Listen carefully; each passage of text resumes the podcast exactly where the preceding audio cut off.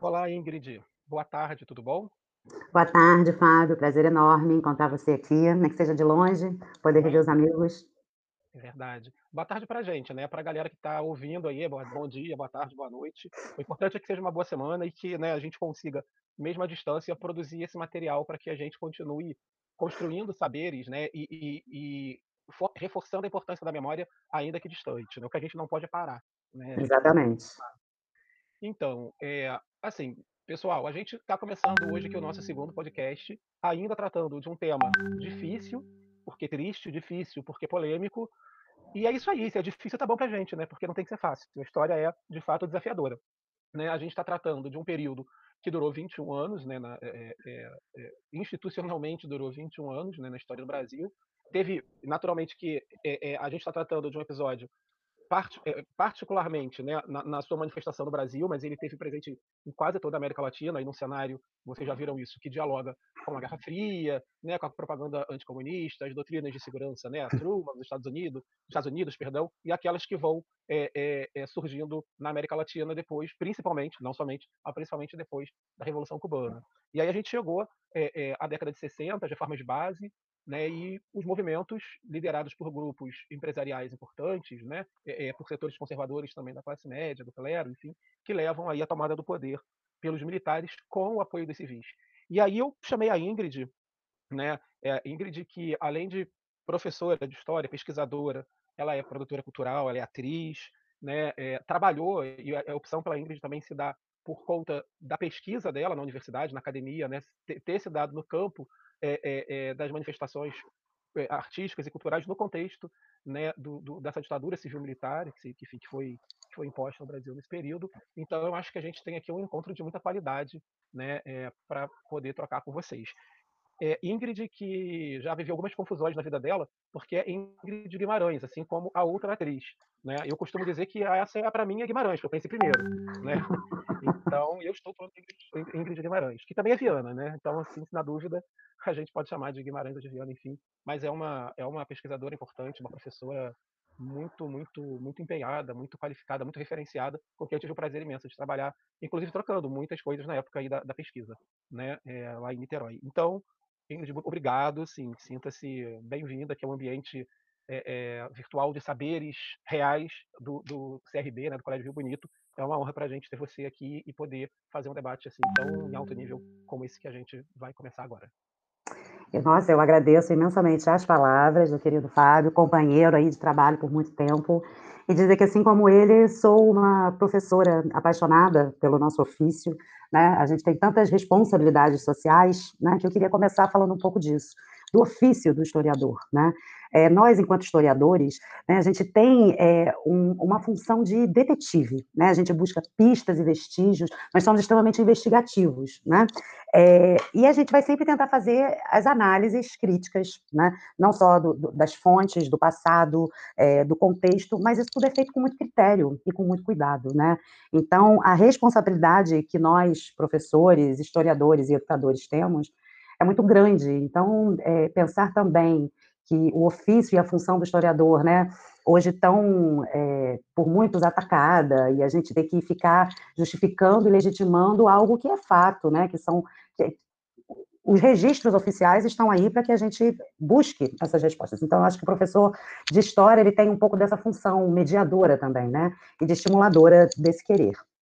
E eu acho que uma das grandes funções da gente, né, somos também aí guardiões de memórias, né. Eh, a memória como algo memória inclusive é um objeto de estudo, né, da historiografia, é é muito complexo o que se trabalha, eh, toda a todo conhecimento específico do que você tem de memória que é afetiva, de uma memória que é coletiva, mas nós somos esses guardiões, né. E eu acho que quando a gente pensa, eh, nessas lembranças que a gente compartilha, né, acerca desse discursos desses discursos do passado, a gente busca a todo instante esse resgate, né. E quando eh, e esses resgates eles estão não só nos lugares de memória, como museus, eh, arquivos, as próprias datas comemorativas, né, recentemente comemoramos, né, eh, comemoramos não, vamos dizer assim, relembramos, né, tivemos que resgatar esta memória e trazer para o debate. Acho que o importante é sempre a gente estar aberto pra debate, né? O debate saudável, o debate respeitoso é, e a troca, né? Porque eu acho que o saber é isso, o saber é uma via de mão dupla e a gente troca muito. E aí vocês e a gente está começando a entrar nesse é, esse podcast, nessa conversa hoje, é sobre essas páginas infelizes da nossa história que tivemos, né? É, aliás, Chico Buarque, eu acho que é um dos grandes portadores aí desse, desse período, né? Que vai trazer muito a bandeira dessa página infeliz da nossa história e que a gente tem que visitar. Desculpa, você traz uma letra né, do, do Chico, uma, um verso do Chico, que continua falando, que dá sequência falando assim, né? passagem desbotada da memória das nossas novas gerações. A questão da memória que você fez referência aí, né? Como é Exatamente. A gente construir a memória para que a gente possa ter cada um do seu jeito, cada uma da sua forma, né? Mas ter um entendimento daquele processo, né? E... De autonomia, de entendimento. Exatamente. Então, e dando Exatamente. E dando continuidade à música, né? A gente relembra ainda mais, né? Que dormia nossa pátria mãe tão distraída sem perceber que era subtraída em tenebrosas transações. E como essa música é atemporal, né? Porque aí a gente, é, ela, ela perpassa as histórias, né? Porque a gente tem sempre, tem que estar sempre muito ligado nisso, né? É, é, é muito ligado em não dormir, em não se distrair, né? Porque aquela história de que a, a história se repete, não, ela, ela não se repete, ela tem questões, né? Tem, tem peculiaridades diferentes, mas os processos eles são os mesmos. Então, quando a gente tem e tenta ter um olhar mais é, criterioso e mais aprofundado, a gente consegue perceber, né, esses, esses pontos, né. Enfim, é, então eu queria pegar aí esse, esse gancho aí da, da memória, né, e, e desse período que a gente vai começar a falar da ditadura, para falar um pouco desse período de agitação que a gente passa, dessa efervescência cultural da década de 60, junto com uma repressão absurda, em cima principalmente dos movimentos artísticos, culturais, educacionais, né? até porque é dentro, é dentro desses, desses ambientes, desses setores sociais, que você forma a cidadania, que você forma a necessidade da, do exercício da democracia, né? E, e, todas essas coisas que esse período nos foi, nos foi tirado, né? Mas na década de 60, é, apesar de toda essa repressão e de toda a censura que houve, né, ela foi muito efervescente. A gente tem movimentos culturais, é, artísticos, incríveis nesse período. E eu começo falando, já que estamos falando aqui de estudantes, né, é, falando de um dos primeiros movimentos pioneiros, né, desse pensamento é, revolucionário, da arte revolucionária, que são os CPCs, né, que são, que eram, eram feitos dentro da União Nacional dos Estudantes, né, que são de cultura popular, né, que começa a abrir espaço para um questionamento dentro da arte, né? Porque num período da, num período de repressão, né, a gente tem as vozes são apagadas, os jornais principalmente são censurados, né? A informação não é como a, a que a gente tem hoje, né? A informação ela é, é, era velada, é, censurada, evidentemente, então a gente não tinha acesso. E a arte, ela cumpriu muito essa função, cumpriu muito o papel né, da, da informativo e questionador, que eu acho que faz isso até hoje. Então, é, dentro desse contexto, a gente tem várias manifestações em vários setores, né? A gente tem o cinema com o Glauber Rocha, o cinema novo, né? Da, da, da questão de, de olhar para o pequeno, para o cotidiano também, uma ideia na cabeça, uma câmera na mão, hoje tão comum, e a gente já percebe nesses momentos as pontes que a gente faz entre passado e presente, né? Porque pensar a história como uma como uma ciência do passado, isso está ultrapassado, né? Ela sim bebe do passado, né? Mas ela está totalmente presente e a gente conseguir criar essas pontes, né? Essas conexões do passado para o presente. Então, quanta coisa que essa galera estava falando para a gente lá atrás, né? E que a gente hoje ainda ainda implementa. É... Então, aí voltando aqui para o contexto na música, acho que deu um, um pausezinho de dificuldade tecnológica, mas faz parte. Na música, a gente vai ter também é, as músicas de protesto, né? Claro que tudo isso é, foi muito perseguido, né? Inclusive, a gente estava falando anteriormente, eu e o Fábio, conversando aqui, citando o Chico Buarque, já citamos, inclusive, né, durante o nosso papo, ele era o terror dos censores, né? É, ele, ele era perseguido pelo nome dele. Se chegasse uma obra com o nome Chico Buarque, a censura, né, esses órgãos que fiscalizavam a moral, os bons costumes, o que pode ser falado, o que não pode, né? É, já ficavam enlouquecidos com o, o, Chico Buarque. Inclusive, ele teve, é, ele adotou um codinome, né, que é o Julinho de Adelaide, para poder tentar é, que as suas músicas passassem né, nessa censura. E quando a gente chega é, nos chamados ali anos de chumbo, né? E aí que vai apertar mesmo, né? Quando no ato institucional a gente tem aí o decreto da realmente a, a liberdade de expressão ela vai ficar muito em xeque, né? Fabinho quer, quer colocar alguma coisa para a gente conduzir aí? Então, aí é importante a gente entender que, que a censura vinha de antes, mas o AI-5, né, o ato, ato institucional número 5, Sim. ele vai re, representar o fechamento efetivo desse regime que já era fechado. Né? Mas você ainda tinha um verniz de normalidade democrática. Ela não existia, mas você pintava né, para corrigir as imperfeições, digamos assim. Ali acabou o verniz e ali foi a época mesmo, aproximadamente, de 60, 1968, o ano que não terminou, né, segundo o Vini Ventura, até 1974, associando a AI-5 né, para silenciar o contraditório, impedir as, as, oposições, não só da militância política, como também né, a potência criativa daqueles que falavam pela democracia, ou, enfim, é, pelo direito à vida, pelos valores, pelos valores dos direitos humanos e, e tal, né, como também o milagre econômico aí para poder criar um clima de euforia e desenvolvimento que não foi sustentável. Vocês já viram materiais sobre isso, inclusive, assim, independentemente da aula, materiais diferentes sobre isso, textos diferentes sobre isso.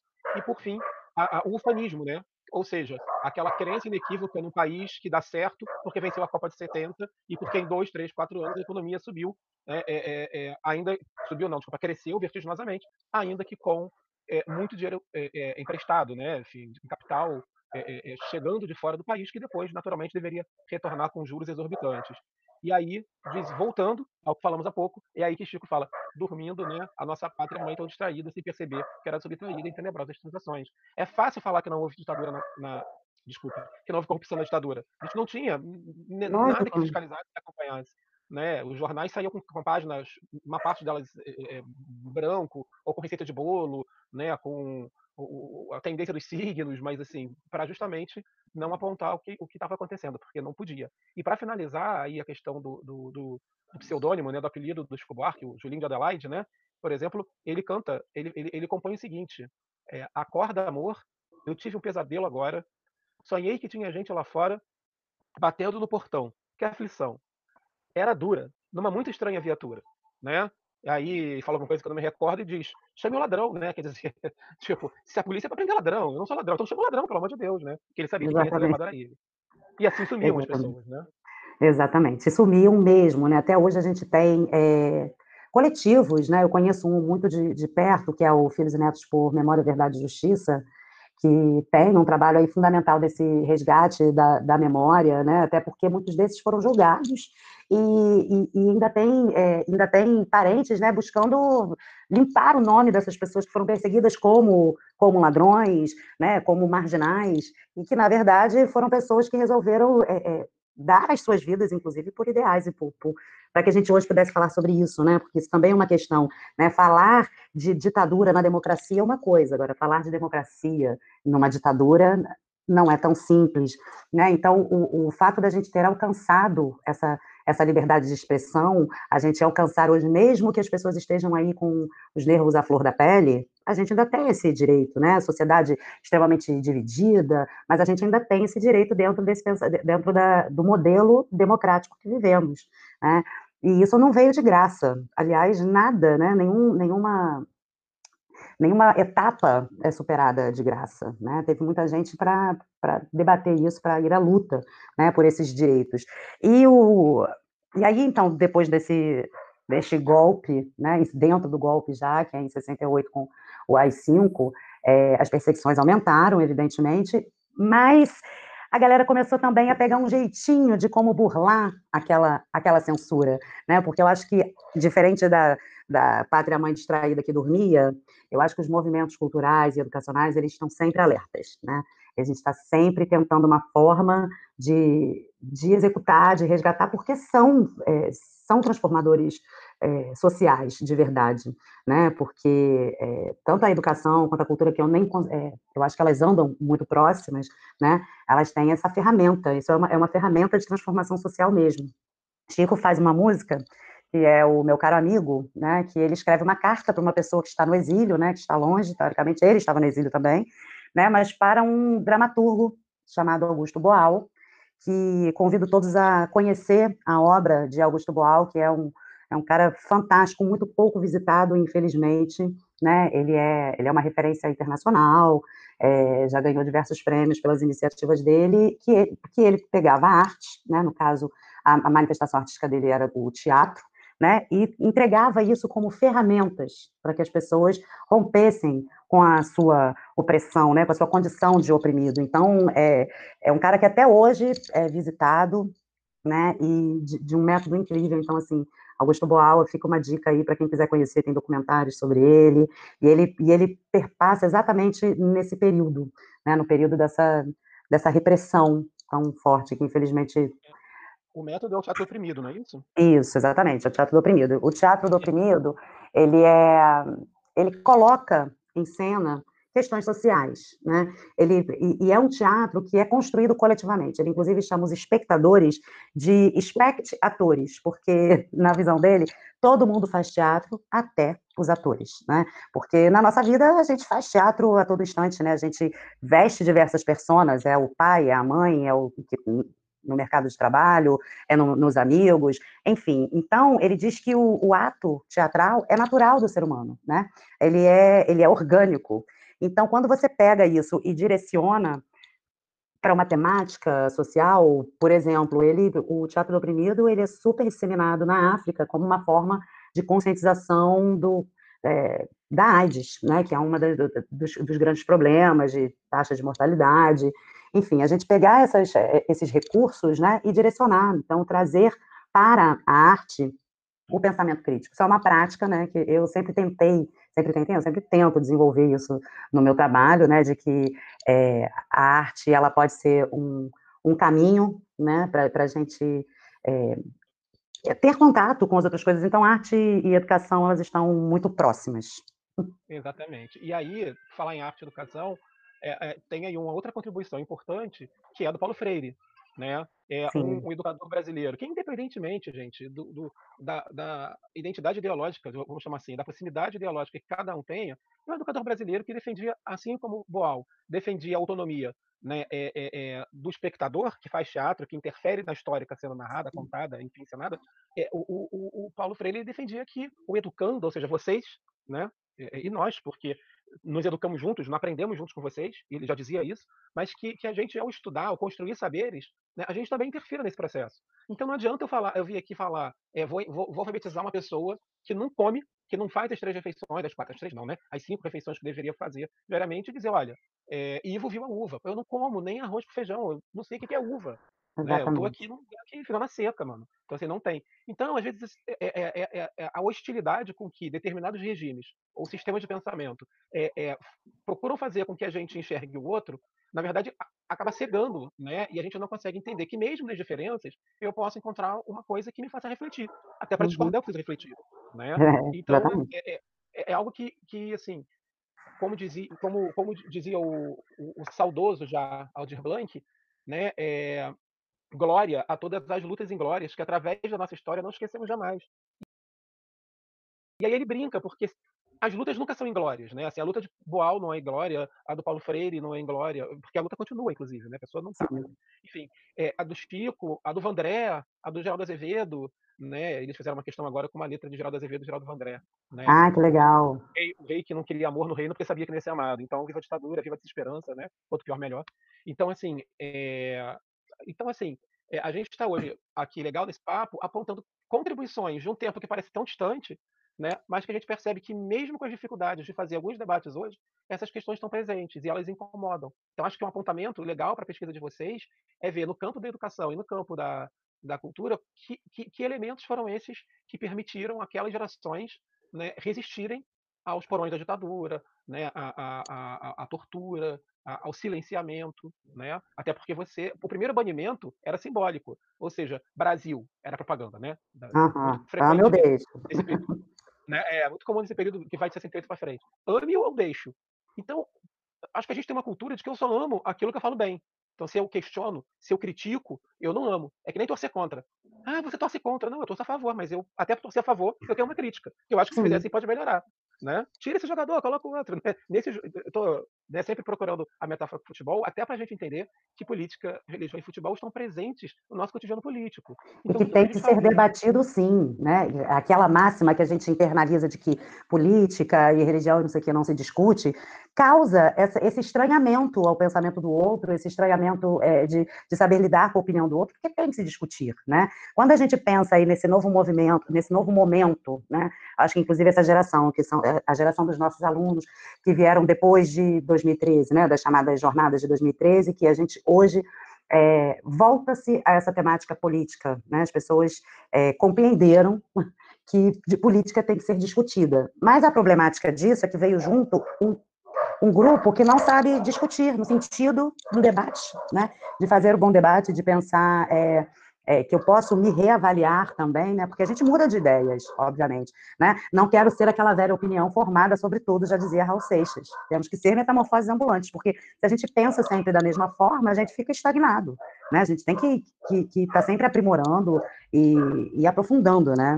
o, o, raciocínio lógico e crítico. A verve crítica tem que ser estimulada todo instante. E nisso a gente, e, e nisso a gente bota também a, a, questão de, de hoje em dia, que eu acho que é um dos grandes problemas que o Brasil vive, né?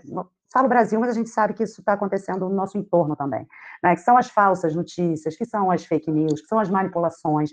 E esse tipo de coisa, ela, ela acontece porque a gente não faz o pensamento crítico né? Porque a gente não faz a avaliação, não vai buscar as respostas. E imagina que hoje as respostas estão tão próximas da gente, né? Na nossa época, se a gente quisesse uma resposta, a gente tinha que ir numa biblioteca, procurar uma enciclopédia, é, pedir para o amigo que foi para o exterior, que vai trazer um material não sei o quê. A gente tinha dificuldade, a gente não tinha acesso né, a essas informações. Hoje é muito simples, hoje está aí para todo mundo, é para quem quiser ver. Então, o fato de, de, ter essa acessibilidade, por que não usar, né? É, e isso, é, obviamente, isso diz, diz tanto da gente nesse momento, e é tão mais uma questão que a gente vê do, do passado e do presente que se, se, complementam e que a gente precisa olhar para frente com o olho no retrovisor, né? Para que as coisas realmente não, não voltem a acontecer. É, e isso me faz lembrar de uma música também do Chico Buarque, que a gente precisa lembrar de alguns outros, porque parece que a gente está fazendo. a gente está fazendo do Chico Buarque. Chico Buarque aplicado, ele está número 5, né? Mas assim, mas que é roda viva, né? E aí também é bacana, porque tem o MPB4 que grava com eles, assim, é uma versão muito importante. Linda. MPB... Num festival da canção maravilhoso, né, que tinha. Uma canção maravilhosa, exatamente. E vocês encontram isso fartamente no Google, inclusive com imagens, né, autênticas, enfim, da época. A MPB4 era um grupo vocal, né, que reunia quatro camaradas que cantavam, enfim. E, e, e que também foi peça, né? Então a questão do teatro que falando, ela, ela, a gente fala muito da música, ela tá, né, assim, mas é, tem o, o, o, Glauber né, no, no cinema, movimento do cinema novo, é um cinema importante, Cildo Meirelles na, nas artes visuais também é bem importante, e, e, e, o teatro, né, o teatro oprimido aí, um, um comportamento bacana, e Roda Viva o Marco, né, que, que enfim, acaba, acaba seus, seus atores né, agredidos né, pela, pelas tropas aí da censura, e é muito importante a gente dizer, isso era um aparato de Estado. Então, quem invadia, quem censurava, quem passava os seus dias vendo coisas para censurar, e quem vivia nos porões da ditadura, no, no DOI-CODE, como a gente já viu, né? São Sim. duas instituições é, é, é, de repressão, é onde ocorria a tortura. Eram pessoas pagas com dinheiro público, e a gente não sabe quanto. Era institucionalizado, né? Era, e assim, escondido, porque se você hoje entrar no Google colocar o nome de qualquer agente público, pega o nome do secretário de cultura, o nome do, do secretário de educação, do prefeito, você vai saber quanto essa pessoa gasta, ganha, perdão, quanto ela gastou numa viagem. Você Isso. tem esses canais. É. Na época você não tinha nada né? O canal da transparência, né? Porque não tinha nada, né? Então, voltando a dizer, eles invadem, né? Uma apresentação Roda Viva e agridem lá os atores. Marília Pera tá no isso, exatamente. Jeff Elcio Martinez Correia, né? Enfim, então, gente, é claro que a gente poderia falar. O ideal, se a gente tivesse né, numa normalidade que a gente já estava acostumado, era levar esse debate para a sala de aula e a gente poderia ficar o tempo que fosse. Mas aí, até por respeito a vocês que já estão muito tempo conectados né, nas aulas e, e tal, a gente pode depois continuar no outro momento. Mas a ideia mesmo é só reforçar aquele entendimento né, da importância e da centralidade da cultura nos movimentos políticos contra a ditadura e nos movimentos políticos de sempre. Né? Ou seja, é, quando o samba enredo da Mangueira em 88 cantava é, livre do açoite da senzala, preso nas vielas das favelas, eles estão fazendo é um, é um, samba de protesto. Ou como agora, recentemente sobre a Marielle, né? Então, assim, é... quando o Rapa canta que todo camburão tem um pouco de navio negreiro, é uma música de protesto.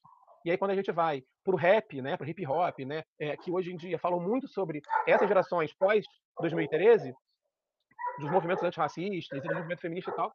Então, assim, perceba como a cultura, né, ela tem um papel central, né, e talvez por isso hoje fale-se em guerra cultural, na verdade é uma uma uma outra questão, mas enfim, eh, eh, ela é fundamental. Então não tem como a gente passar por esse período aí, desses 21 anos, sem ler, eh eh, a importância que essas figuras tiveram, né, pra que, a partir de 79 aproximadamente, né, o Enfield, que era um cartunista, e os cartoons eram, né, as charges eram muito importantes pra isso, ele ele fez a Graúna, o personagem do do Pasquim, que era um jornal, eh, alternativo, né, subversivo, usava o humor pra questionar o governo, a a Graúna falasse: "Tô vendo uma esperança", né, então, eh, conectar a gente também com a esperança é muito importante.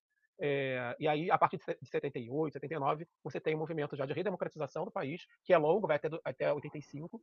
Eh, nesse ínterim, uma série de atentados, né, terroristas patrocinados pelo governo, como forma de de de de colocar na conta, né, dos grupos, eh eh, políticos à esquerda ou progressistas, como queiram, enfim, também convivem com essa realidade, né.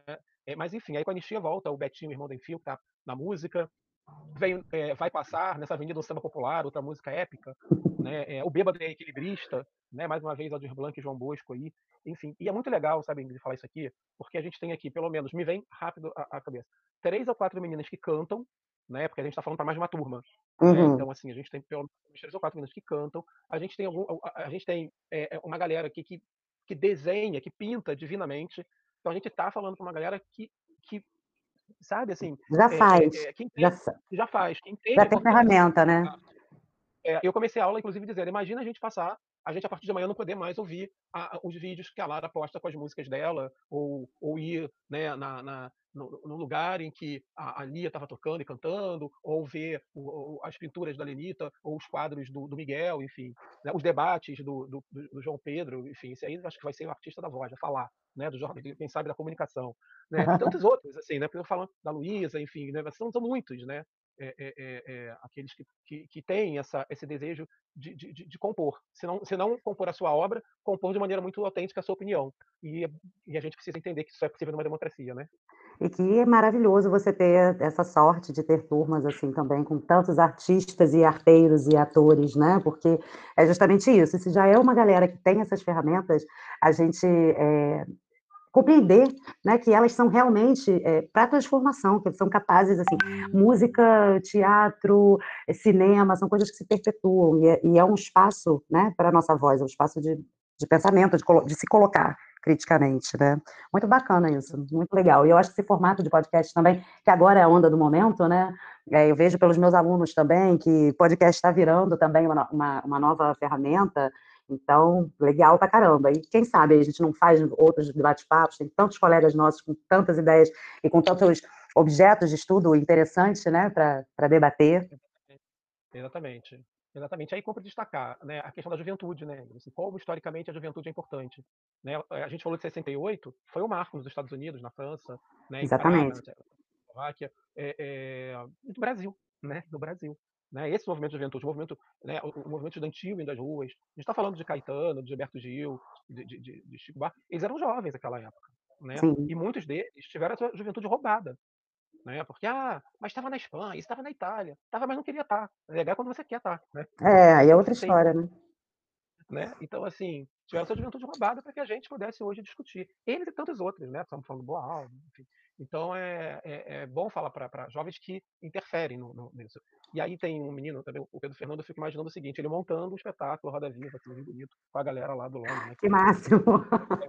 então a gente tem essa potência, o que a gente não pode e a arte, ela é uma forma de memória, de construir memória, perdão, né, assim, a história, ela vai escarafunchar, ela vai pesquisar, investigar a memória, mas cabe ao artista dar dar vida a essa memória, né. Uhum. Então que a gente possa aqui saudar todos e E essa plantar aí essas sementinhas, né, que você já tá aí plantando sementinhas, né, gente, vamos vamos botar água aí nesse feijão, né, Vamos dar pra dar caldo. E vamos botar água no feijão. Hoje foi um ode a Chico, né, falamos muito dele, mas é inevitável mesmo, a gente não ter todas essas referências de memória, né, porque é justamente isso, ultrapassou o tempo e tá aqui hoje ainda, né, martelando.